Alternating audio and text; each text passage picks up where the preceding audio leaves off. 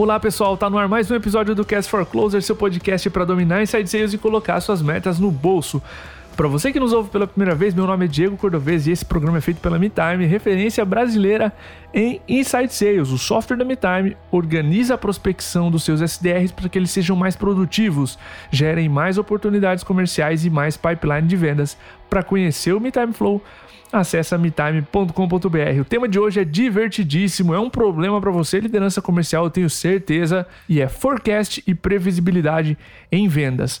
Para falar sobre isso, a gente trouxe um amigo empreendedor manja muito desse assunto, está nesse ramo há muito, muito tempo. Não vamos ficar aqui em quanto tempo, senão a gente denuncia nossa própria idade, né, Carlos? Mas eu estou falando do Carlos Campos, CEO da Market for Sales, Carlos esteve com a gente no episódio 128, faz uns dois anos mais ou menos, né, Carlos? Então, mais uma vez, cara, seja muito bem-vindo, seu segundo episódio agora com a gente. Vamos falar sobre como ter previsibilidade em vendas. Cara, fica à vontade para dar um abraço na audiência aí. Ótimo, valeu Cordovez, mais uma vez, obrigado pelo convite. Sabe que eu, que eu adoro, acompanho aqui sempre né, todos os, os episódios e adoro ter a oportunidade de poder voltar aqui pela segunda vez que, né, se a gente lembrar quem, quem ouviu, a gente teve um, um imprevisto, gravamos duas vezes aquele primeiro episódio e você prometeu, Carlos, a gente vai gravar um outro, mas a gente vai fazer tudo certinho e, e vai ser de primeira. Então, estou aqui de volta, prazer falar com vocês e, claro, poder contribuir um pouco aí com, com o nosso conhecimento torcendo para que essa seja a primeira e a única gravação que a gente vai fazer desse episódio aqui, né, Carlos? A gente vai falar aqui sobre como saber se o mês vai ser bom ou ruim antes dele começar, como diferenciar um prospect quente de um frio, como fazer reuniões de forecast mais produtivas, como sair daquele o que, que a gente tem para essa semana, famosíssimo entre reuniões de forecast, rituais de acompanhamentos no mês e, claro, metas 2023, metas para o seu próximo ano, para o seu próximo período. A gente está entrando no quarto trimestre, aquele trimestre emocionante com dezembro, que é bem mais curto, e a gente vai falar de metas também. Uma dica rápida para você que quer receber esse podcast sempre um dia antes de todo mundo. Se você estiver no Spotify, clica no botão seguir. Se você estiver vendo ou ouvindo no YouTube, inscreva-se. Você vai saber desse episódio sempre um dia antes dele sair na newsletter e antes de todo mundo que está ouvindo e acompanhando. Carlos, um dos primeiros catalisadores desse tema aqui foi que a gente entrou no último trimestre do ano, como eu mencionei agora há pouco, e muitas lideranças têm ou tiveram problemas com a falta de previsibilidade ao longo dos meses, começando didaticamente pelo início. Quais são os passos que você recomenda a uma liderança comercial, Carlos, para saber se o mês vai ser bom ou ruim antes do mês começar, nos seus clientes lá da Market for Sales? Bom, eu acho que o que a gente pode começar é trazendo só um, uma primeira contextualização. Né? Quando a gente fala em vendas, a gente pode quebrar em vários pedaços esse processo da venda, né? Mas eu vou dividir só em dois: gerar demanda e converter demanda. Boa. Quando a gente fala em máquina de vendas, prospecção, tá todo mundo buscando em gerar demanda. E o que eu sempre coloco aqui, gerar demanda é foco e disciplina. É criar um processo e construir lá o, o processo de, de abordagem, de prospecção, fluxo de cadência e vai dar certo. Não tem como dar errado seja com a especialização de papéis, com o time de SDRs, BDRs, enfim, vai acontecer. O problema está do outro lado. Conversão de demanda, a gente também coloca isso em processo, mas tem muito comportamento. Então é a junção dos dois. Né? Processo para poder estruturar o caminho até o fechamento, né? toda a parte de processo de follow-up, mas ali vai ter muito do comportamento de vendas que tem que estar tá alinhado. Não significa que a gente vai uhum. trazer a intuição, mas tem que trabalhar também processo de vendas. E aí, quando a gente joga isso para a gestão, para a liderança, para quem está acompanhando, né, faz total sentido entender se o funil né, foi gerado, ou seja, foi alimentado com a geração de demanda, mas ele precisa olhar agora a qualidade dessas informações. Então, a primeira dica é saber se as informações que estão dentro de algum sistema, que poderia até ser uma planilha Excel, que eu não recomendo, né? Hoje em dia, ninguém mais precisa usar só o Excel para controlar vendas. Né? né? Mas eu preciso ter uma informação acurada para poder né, ter, ter os dados certos e que vai me dar previsibilidade. E aí a gente vai começar né, no, no, passo a passo ali do que, que eu tenho que olhar. Eu vou olhar tamanho de funil, com oportunidades em aberto. Só isso não vai me dizer nada. Então eu preciso começar a segmentar e criar prioridades dos filtros que eu preciso colocar nessa minha visão de todas as oportunidades que estão abertas. Né? E a primeira, uhum. que é o que gera mais problema, é a data de fechamento. Né? é impressionante sim, como sim. data de fechamento é o palpite do vendedor e não a data que o cliente falou que fecha. Então essa vai ficar como a primeira dica.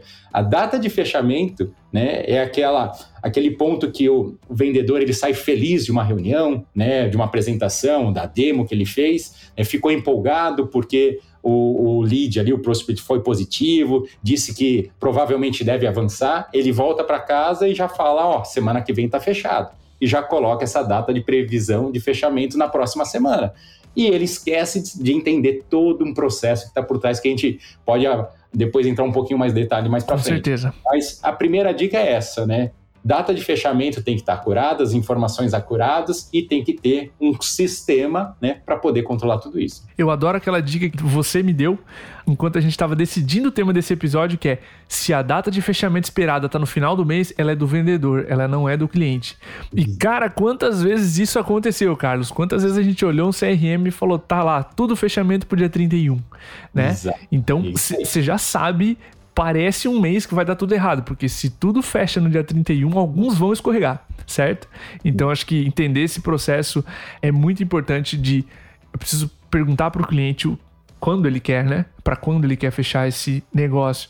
Carlos, focando no vendedor, começou a dar uma dica já e responder essa pergunta aqui. Uma cena muito comum é que tem confusão e ele não consiga priorizar quais leads estão quentes, quais leads estão frios, quais estão prontos para fechar ou quais não estão. E isso atrapalha a precisão né, das informações, como você falou. Que boas práticas a gente tem para diferenciar um prospect que tem alta probabilidade de fechar naquele mês, naquele período, e dos que não vão adiante? Bom, uma coisa é controlar, né, junto com o time ali, ter a visão do que vai acontecer, e a outra coisa é ter o plano de ação do que fazer do vendedor. Tá? Então, vamos aterrissar nesse segundo cenário aí, o plano de ação.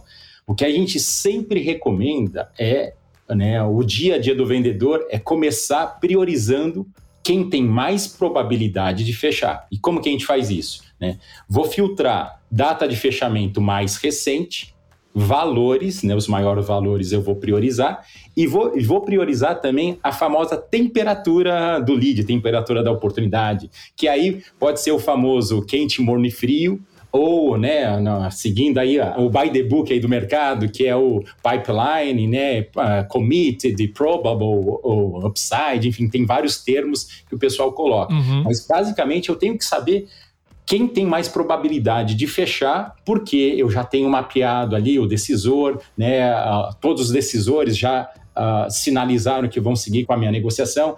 Então, essas são a, as primeiras oportunidades que eu tenho concentrar meu follow-up e sempre, né, o follow-up ele não pode ser surpresa para o prospect. Então, né, uhum, a outra uhum. dica é, eu sempre amarro o próximo passo com o prospect, quando que eu vou fazer o follow-up com ele, não, num passo já combinado na etapa anterior, seja na reunião ou no último follow-up que eu fiz com ele. Né? Aí já pegando uma outra dica, né, o que a gente não pode fazer é o follow-up e aí.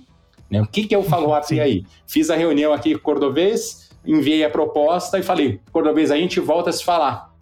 E não amarrei nenhum próximo passo. E aí, o que, que eu volto para casa? Data de fechamento, coloco lá o último dia do mês ou coloco na semana seguinte. Semana seguinte eu te ligo. E aí, Cordovez, já tem alguma novidade? E aí o Cordovez fala, Carlos, ainda não.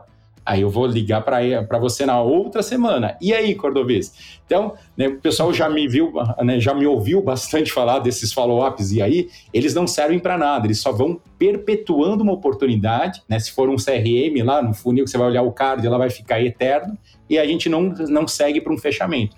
Então é fundamental, na hora que eu estou conversando com o Cordovez, fala, Cordovez, por você, a gente segue com esse projeto? E você vai falar, sim, Ótimo. Carlos, eu acredito que faz sentido. E aí a minha próxima pergunta. Bom, além de você, quem mais a gente precisa envolver para a gente poder seguir? E você vai falar, meu sócio, meu diretor, né, o financeiro, a área de TI. Aí eu não posso me, uh, me, satisfazer com essa resposta. Eu tenho que perguntar novamente. Ok, se seu diretor for favorável, seu sócio também concordar, qual que é o próximo passo? Por onde vai essa aprovação? Que caminho que ela vai fazer? E eu preciso mapear isso. E aí eu já vou pegando com você o compromisso. Quando que você consegue falar com o seu sócio? Ou quando que a gente pode marcar uma reunião junto com o seu sócio para eu poder tirar todas as dúvidas que ele possa trazer? Com isso, eu começo a mapear todo esse fluxo de fechamento, que a gente chama de RTC, né, do Roadmap to Close. E aí, uhum. meu follow-up vai ficar baseado nessa data. Conforme eu for fazendo cada etapa que a gente combinou, eu tenho uma argumentação para te ligar novamente e eu já valido se a próxima etapa que a gente acordou ela vai de fato acontecer ou preciso ter alguma correção dessa rota. E eu vou deixar a data de fechamento muito mais acurada no meu ali no meu forecast. E outro ponto, conforme eu vou pegando essa temperatura que você vai falar, Carlos, por mim, a gente segue com esse projeto e a gente precisa envolver meu sócio, eu já vou te fazer uma pergunta. Você conhecendo o seu sócio, né? Qual a probabilidade que você acha que, que ele vai concordar em a gente seguir com esse projeto? Aí você pode falar, hum, ele é difícil, hein? Aí eu vou te perguntar já, o que, que você imagina que ele vai... Por que, que você acha que ele não vai seguir? É pelo investimento? É pelo escopo? E eu já começo a mapear para também te ajudar a dar subsídios. Enfim, por isso que eu falo que a conversão também é comportamento, porque o comportamento Sim. de vendas precisa né, uh, caminhar junto com o processo para a gente poder ter os dados necessários para imputar no CRM e depois a gente vai gerar os dados de analíticos aí para poder tomar decisão. Tem uma pergunta que a gente costuma fazer aqui que é uma versão alternativa da pergunta que você mencionou, que a gente gosta bastante de usar. Quando você contrata uma solução parecida com a MeTime, como é que é? Quem se envolve? Quais são as etapas que vocês percorrem aí na sua empresa? Porque cada uma compra de um jeito diferente, né, Carlos? Sim. E aí você começa a ter assim, olha, o financeiro vai se envolver agora, a gente vai avaliar teu contrato, o jurídico já tinha que ter sido envolvido, mas ok, vai ser envolvido agora, enfim. Você começa a empilhar os envolvidos, os prazos internos entre as áreas, e aí teu forecast fica muito mais preciso para saber, né? Ó, ok, esse é um cara tá muito próximo de fechar ou não. A gente ainda tem milhas para percorrer. Eu preciso falar com um decisor que é extremamente racional, então o business case tem que estar tá completamente validado por esse decisor. A gente vai passar por uma etapa de financeiro, que vai ter uma negociação e uma negociação só de preço, não sai negociando então com o primeiro decisor, se o financeiro vai se envolver, você vai ter que dar dois descontos, né? E aí você vai colocando todas essas micro etapas uma em cima da outra e diz: não tem como fechar esse deal antes de 30 dias. Logo, teu CRM vai refletir muito mais realidade do que, nossa, o cara saiu empolgado da demo, né? Que foi a tua primeira resposta. Saiu empolgado com os olhos brilhando do, da minha apresentação de proposta. Para semana que vem, né? sem fazer essa pergunta. Então, ótimo, comportamento faz todo sentido aqui. E aí o que acontece, né, voltando para o nosso início aqui, né, o relatório de forecast, que é aquele que o líder vai ter ali junto com o time, vai estar tá completamente distorcido. Se ele começar o mês e vai olhar e falar, nossa, que bom, né, o pipeline aqui está cheio, várias oportunidades que vão fechar esse mês e todas estão quente, né, todas estão committed, né, o termo que a empresa usar. E quando for ver, não vai acontecer, esse resultado não vem. Né? Então, é, essa distorção de probabilidade de fechamento é um gargalo muito grande nas operações que a gente tem visto por aí. Massa, Carlos, a gente começou a pincelar minha terceira pergunta, que é são as reuniões de forecast. É uma polêmica que você pediu para a gente abordar aqui. Quais são os erros mais comuns nessa reunião, Carlos, e como é que você ajudaria os líderes comerciais que estão ouvindo a gente a ter melhores reuniões de forecast? É, Cordovez, que, que os líderes agora me, me perdoem, me desculpem, mas não tem reunião mais chata do que aquela reunião de forecast onde passa a ler linha por linha o nome da oportunidade e é quase que igual aquele follow-up IAI que eu falei, é um follow-up IAI interno, que é, né, eu pego lá a lista, então eu coloco, eu tenho um time de cinco vendedores, coloco cinco vendedores, seja virtualmente ou presencialmente na mesma sala, abro lá o CRM e jogo lá as oportunidades em fechamento e falo, Empresa A, como que tá? Aí o vendedor fala: Ah, isso aqui eu preciso ligar para ele para a gente retomar a conversa. Empresa B, como que tá? Ah, essa aqui agora eu preciso marcar uma nova reunião. Empresa C, como que tá? Ah, aqui eu preciso fazer uma revisão da proposta. Ou seja, perde-se duas, três, quatro horas, uma manhã inteira naquela reunião de segunda-feira que o pessoal gosta de fazer de manhã e fica simplesmente lendo os mesmos nomes. Aí não tem o fechamento, na semana seguinte, abre-se o pipeline novamente e estão lá as mesmas empresas ABC. E essa empresa, o que, que aconteceu? Ah, esse aqui agora eu tenho que falar com a outra pessoa. Enfim, essa reunião não serve para nada. Né? Ela simplesmente está todo mundo ali se enganando que eles estão fazendo uma validação. A reunião ali de pipeline forecast, ela tem que ser pautada, né, em ajudar, né, em, em ter o dado real conseguir identificar onde pode ter algum problema daquelas oportunidades que não vão vir. Então, quando a gente uhum. começa a curar essa informação, ela passa a ser muito mais produtiva. Exemplo, conseguir listar das minhas 10 oportunidades que eu tenho aberto, que eu falei que ia trazer na semana ou no mês, né, quais né, priorizei, coloquei a ordem de importância e coloquei que está quente. Se eu coloquei quente, né, quente vai ter que ter uma definição interna. O que, que é quente? Por exemplo, tem que ser todos os decisores já envolvidos, um aceite verbal, já validação de budget, enfim, cada operação tem que entender qual é o gatilho que eu posso passar para quente. Quando eu filtrar quente, né? E aí o gestor vai ter que falar o seguinte: bom, é, esta semana é para vir essa oportunidade você disse que está quente. Faz as perguntas, em vez de perguntar e aí como tá, faz as perguntas. Todos os decisores já estão envolvidos? Sim, quais são? E deixa ele contar um pouquinho dessa história. Sim, já, já falei com o Cordovez, ele já falou com o sócio dele, tem outro sócio e tem um financeiro. Qual é o risco de, de você não trazer essa oportunidade? Então, tem algum risco de não vir? Ah, pode ser que tenha um outro sócio que a gente ainda não mapeou. Então eu preciso conseguir levantar que informações estão faltando que podem uhum, colocar aquele uhum. fechamento em risco. Então eu preciso caçar o problema e não simplesmente fazer um monte de pergunta solta, onde todo mundo fala e, se não, e não se toma nenhuma ação em cima daquilo. Com isso, o gestor ele passa a ser né, um auxílio, uma ajuda para até, se precisar, caminhar para uma, uma reunião em conjunto, ele vai suportar, né, vai apoiar para ver se consegue fechar os pontos que ainda estão em abertos. Massa. Um outro aspecto que é sempre muito, muito valorizado e dito por todos os especialistas que, que eu li e ouvi é dar poder para o vendedor. O que você precisa de ajuda nesse negócio? O que você gostaria? O que você acha que precisa acontecer? O que você quer de ajuda nesse negócio? O que precisa acontecer ou se mover?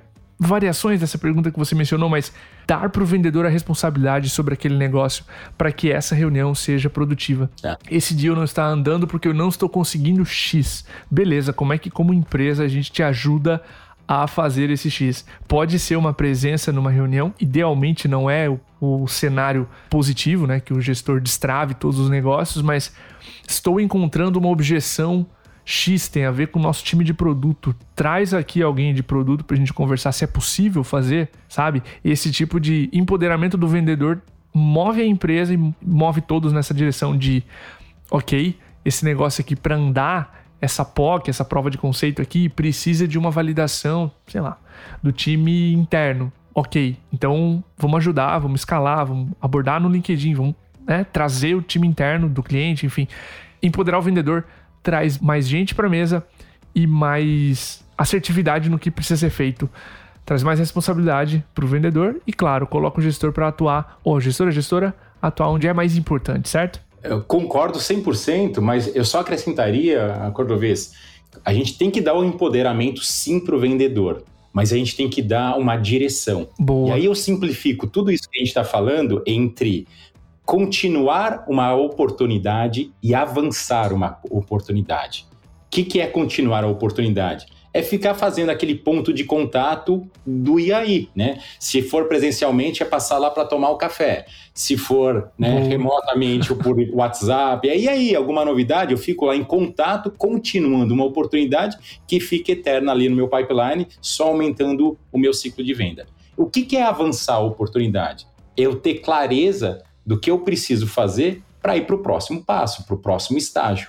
Então, não adianta eu só empoderar o vendedor se eu não dou uma direção do que, que ele tem que fazer. Então, se é validação de POC, se é validação de budget, se é validação de decisores, eu preciso tornar aquele comportamento de identificação desses pontos né, claros para ele. Assim ele sabe o que ele tem que fazer no dia a dia. Massa. Então uhum. é, é aí que está o grande segredo. Quando eu olhar para uma oportunidade, eu conseguir saber o que, que falta.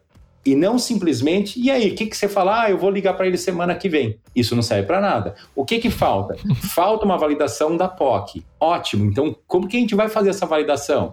precisa envolver o time de produto, enfim. Aí eu vou descobrir o que falta para poder ajudá-lo e seguir para o próximo passo. Por isso que eu chamo de avançar. Massa. Qual o próximo passo lógico desse deal? O Rui faz bastante essa pergunta aqui para o time interno e eu acho que isso ajuda o vendedor e o próprio Rui a direcionar as próximas etapas, né? Carlos, abordamos reunião de forecast na maioria das vezes semanais. Na Insight Sales Benchmark Brasil desse ano, a gente coletou o dado, tá? 43% das operações, essa reunião é semanal. Só que, pô, em um mês muito competitivo, um papo por semana é pouco. Então, quais são as boas práticas em termos de rituais para acompanhar o forecast ao longo do mês? E que métricas você recomenda lá aos clientes da Market for Sales a serem acompanhadas com que frequência? Então, são dois aspectos da mesma pergunta. Boas Sim. práticas e que métricas com que frequência? É, nas boas práticas, a gente não vai fugir da reunião semanal, né? Ela uhum. já é uma reunião do ritual que acontece ou na sexta tarde ou na segunda de manhã, né? Isso, né? E na grande maioria do, dos cenários, que é para olhar o que aconteceu na semana e preparar a próxima semana. Claro que tem comportamentos e características de negócios diferentes, né? Se a venda é muito mais transacional, né, o ciclo é muito mais rápido, acontece muita coisa durante a semana. Se a venda é muito consultiva, talvez em uma semana tenha pouca evolução. Mas uhum. a gente sempre recomenda que a reunião seja, no mínimo, né, pelo menos ali semanal, para ter o ponto de contato e, e o time conseguir ficar engajado. Agora, é claro, uma reunião semanal formal não significa que os outros dias não acontece nada. Sim, sim. Né? Ah, é aí que tem o papel do gestor que tem o time na mão. Claro que vamos falar que tem operações que tem 50 vendedores, tem operações que tem 3 vendedores, enfim, são características diferentes. Mas o que, que o gestor tem que fazer? Ele vai fazer os acordos e ter a visão ali nessa reunião, né? Conseguiu né, o próprio compromisso do time, de cada vendedor, do que vai acontecer ao longo da semana, e ele vai colocar os pontos de contato. Ele vai fazer uma daily, né, no começo do dia, no final do dia, para entender o que está acontecendo, né, ou vai espaçar a cada dois dias é, para entender, ó, você disse que ia trazer esses três negócios, queria vir essa semana, o que está faltando, como que foi essa reunião. Então é Legal. é fundamental que mesmo que eu faça a reunião semanal, eu acompanhe meu time. Né? Eu não posso não ter a visão de nada do que está acontecendo e só voltar a interagir com o time na próxima reunião. A reunião é um momento de consolidar o dado, de, de definir diretrizes, mas o acompanhamento ali ao longo da semana é fundamental. Pá, gostei demais. Carlos, pra gente encerrar, cara, outra polêmica. A gente viu na, na Insights Benchmark Brasil né, que 60% das operações bateram a meta em menos da metade do ano. E não faz sentido a gente trazer um episódio aqui para ti falando sobre forecast, previsibilidade sem uma meta bem traçada, certo? Só vai desmotivar o time. Então, quais as melhores práticas para a gente traçar metas audaciosas e realistas, né, que movam o time em 2023? Legal. Eu vou até aproveitar um gancho aqui para falar de meta com, com pipeline forecast, né? Boa. Melhores práticas aí de mercado. Em média, se eu tenho uma meta, eu preciso ter de três a quatro vezes essa, essa meta em oportunidades abertas. Tá? Esse é um número padrão de mercado, uhum, uhum. que aí depois a gente vai ter que acurar esse dado. Mas para o pessoal entender no exemplo, é se eu preciso ter uma meta de um milhão, eu preciso ter de oportunidades abertas de 3 a 4 milhões no meu pipeline para poder atingir esse resultado. Isso ao longo do período, seja no mês, seja no ano, no quarto, né? seja no, no semestre ou no ano. Bom, como que a gente vai traçar as metas que sejam acuradas? O maior problema que a gente acaba vendo é que tem empresas novas que não têm base histórica ou que estão uhum, num processo uhum. de crescimento completamente acelerado e que o ano anterior não tem nada a ver com o que vai acontecer no ano seguinte, porque recebeu aporte, né, triplicou o tamanho do time, então não adianta pegar uma projeção do que aconteceu no ano e colocar. Mas tem como fazer esses cálculos, né? Então é só fazer o uhum, um cálculo uhum. de baixo para cima, né? Qual é? Ah, deixa eu trazer um outro ponto também. Diferente de eu traçar uma meta né, baseada no que é possível fazendo esses cálculos, é colocar uma meta que o financeiro colocou porque precisa gerar aquele resultado. Essa é uma meta que ela fica solta, seja para cima ou para baixo. Onde sim, né, a sim. meta nasce só de um, de um, plano de negócio e vem o, a, o, o número que é precisamos vender 10 milhões. Né? E aí depois é, ok, se eu preciso vender 10 milhões, qual o tamanho do time, qual o tamanho do esforço que eu vou montar para isso. Só que se eu não tenho um histórico, esse dado não está curado, né, eu vou chegar nesse resultado talvez rápido ou tem o oposto também. Talvez eu não chegue sim, nesse resultado sim. com aquele time que, que eu desenhei. Então, melhores práticas. Eu preciso ter o dado certo das taxas de conversão, né? Pegando uma média também dos vendedores, porque não adianta eu pegar, eu me espelhar no melhor vendedor, e muita gente faz isso, tá? Eu tenho um time de cinco vendedores, eu pego o melhor vendedor que performou mais, pego qual é a conversão dele e projeto o próximo ano baseado nessas informações. Eu não vou conseguir atingir um resultado porque esse cara ele é acima da média, normalmente ele foi sempre acima da média. Eu preciso pegar a média do meu time para poder traçar é, esses dados. E aí eu tenho que fazer esse exercício qual é a projeção do crescimento financeiro para poder alimentar a operação de uma forma saudável e depois fazer esse cálculo aí de baixo para cima. Se eu preciso trazer tanto de resultado, quantas propostas eu preciso, vai uhum, ter um uhum, número uhum. de reuniões, até para chegar ao número de, de MQLs, ou seja, o número de oportunidades que eu preciso gerar. E aí eu vou ter que trabalhar com qual é a complexidade do meu mercado para entender quantas oportunidades em cada uma desses estágios, né, cada recurso meu, seja os SDRs ou os vendedores, consegue atender para eu poder dimensionar o time. Porque senão eu vou projetar uma meta muito ousada com um time que eu não vou crescer, ou com um time que não claro, vai conseguir suportar. Claro. Então, tem que ter essa combinação né, uh, de todos esses aspectos. Agora, na hora que vai traçar uma meta, o pessoal gosta, né, o pessoal comercial, que quer atingir 100% da meta, segura um pouco, né? Tenta puxar um pouquinho para baixo ali, justamente para não ficar difícil entregar o resultado do ano. E vai ser essa eterna briga, né? Financeiro pedindo mais alto, comercial pedindo mais baixo para poder né, atingir os resultados com mais facilidade. Ótimo, ótimo. Alguns pontos aqui, né? A gente não pode tu estava falando, não pode dimensionar uma meta só com base no que a gente quer, e sim no que é possível, né, nas taxas históricas, tem que tomar cuidado com vendedores em ramp up. Nossa, quantas vezes a gente já errou traçando uma meta com todo mundo entrando e batendo 100% da meta no primeiro mês. Receita para errar, né? Outra receita para errar. Minha meta é 100%. E aí você não coloca aquela gordura. Então vou fazer como a meta do time 20% a mais do que a meta da empresa. Se parte do time não bater a sua própria meta, eu tenho condições de atingir a meta da empresa. Ou seja, precisa dar tudo certo para atingir a meta da empresa. Algumas dicas aqui de redundâncias, né, Carlos, para que ainda assim a meta daquele ano seja atingível. Então, tem que dimensionar o time para que, bom, mais vendedores vão levar mais tempo para rampar. Coloca lá 50%, 70%, né? Faz essa previsão realista, coloca uma meta, dimensiona o time para conseguir atingir 20% a mais, porque alguém vai se perder no meio do caminho, né? E dimensiona tudo para que essa operação consiga ter as redundâncias, as segundas e terceiras vias necessárias para. Beleza, dependo muito do marketing, ok. E se os vendedores conseguirem prospectar seu pipeline? Quanto de é, redundância, quanto de segundas e terceiras alternativas eu tenho para bater minha meta? Tudo isso você cria chances a mais para que a sua meta chegue, né? E aquele número que você quis seja factível de fato para o teu time é, bater a meta. Né? E só para complementar, vou trazer aqui três cenários para poder fazer essas projeções. O primeiro é ter dado histórico né? Pra, e aí projeta com, a, com, a, com, esses dados históricos. Aí o segundo, não tenho dados históricos, faz benchmark. Vai olhar para o mercado, né? Empresas de operações semelhantes, o que, que ele tem levantado. Pô, não consigo fazer benchmark? Vai para pesquisas, né? A própria MeTime, né? A gente apoiou a, a, pesquisa de vocês, né? Tem lá Isso. o benchmark, né? o Insight 6 Benchmark, para poder levantar esses dados. Então, não vá no chute, não vá no escuro. Tem como ter né, algumas dessas três opções para poder fazer o planejamento. Outra, ótimo ponto, Carlos. Um, um, último ponto que eu queria adicionar aqui. Mudou muito o jogo para MeTime, tá? Metas por trimestre.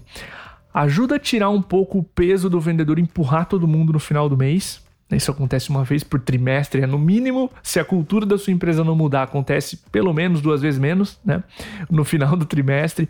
Põe tempo para o vendedor ter um mês ruim, se recuperar e ter um trimestre bom. E tira um pouco da pressão, especialmente quando tem negócios um pouco maiores que não fecham em um mês, onde o vendedor, pô, meu pipeline não fecha esse mês, e tu começa a ter um pouco mais de pressa, diminui ticket, né, queima leads. Então todo aquele ciclo vicioso de efeito sanfona, né, queima o pipeline inteiro, começa o mês que vem bem vazio. Então tu diminui muito esse risco, tá? A gente fez isso na MeTime há, há uns dois ou três anos atrás, de ter metas trimestrais e não mensais, e fez muito bem para operação.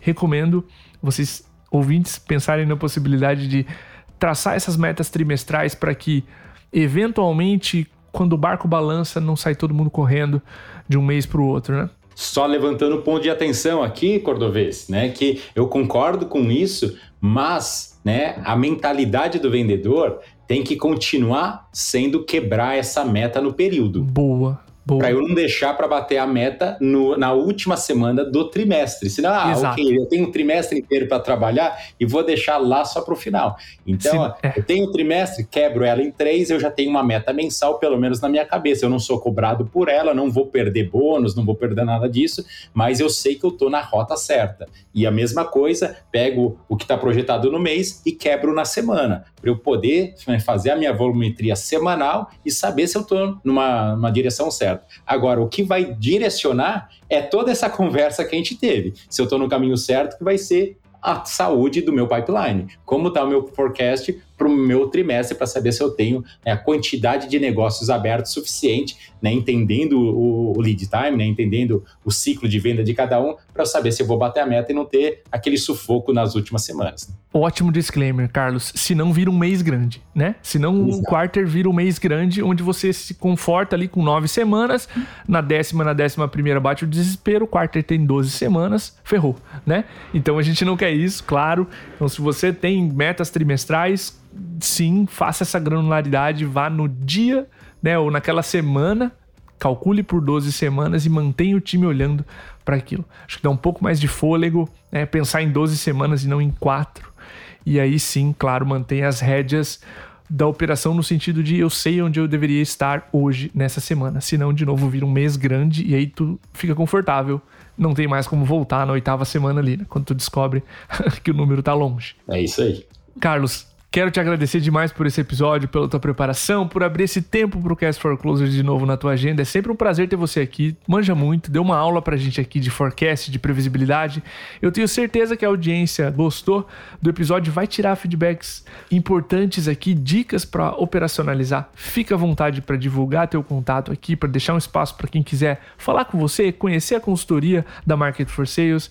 Esse espaço é teu. Bom, mais uma vez agradecendo aqui o convite. Pode me chamar mais vezes aí, que é sempre um prazer. a gente sempre vai arrumar uma agenda para isso. Uh, quem não conhece ainda a Market for Sales, né, nós somos uma consultoria de estratégia comercial focada em implementar as operações de máquina de vendas para empresas B2B de vendas complexas. Né? O nosso foco é ajudar no desenho do processo, na implementação de toda a operação com ferramentas, a gente é parceiro de algumas ferramentas, CRMs, etc. Né? A gente ajuda na estruturação e configuração e também a gente faz a capacitação do time e depois um acompanhamento. Então, é, a gente ajuda a colocar em prática e acelerar algumas operações que possam estar passando aí por alguma dificuldade.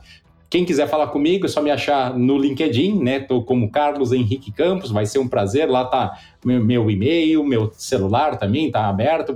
Pode entrar em contato, que eu adoro conhecer novas pessoas, conhecer novas operações, entender o que o pessoal está fazendo, que é assim que a gente continua aprendendo. Apesar, você falou do, dos anos, né? Eu já estou com mais de 25 anos aí em marketing e vendas, mas todo dia eu aprendo uma coisa nova. Então, eu adoro o contato, as pessoas fiquem à vontade para me chamar e a gente pode trocar mais ideia. Sensacional, Carlos. Obrigado mais uma vez pelo tempo, preparação e energia aqui no episódio, sempre para cima. Para você que ouviu esse episódio e gostou, tem alguma dica que você achou útil, vai implementar na sua operação? Lembra de avaliar com cinco estrelas ali na sua plataforma de podcast preferidas ou um joinha no episódio do YouTube. Vai fazer com que a gente chegue a muito mais ouvidos. O nosso abraço, o nosso obrigado e até o próximo episódio.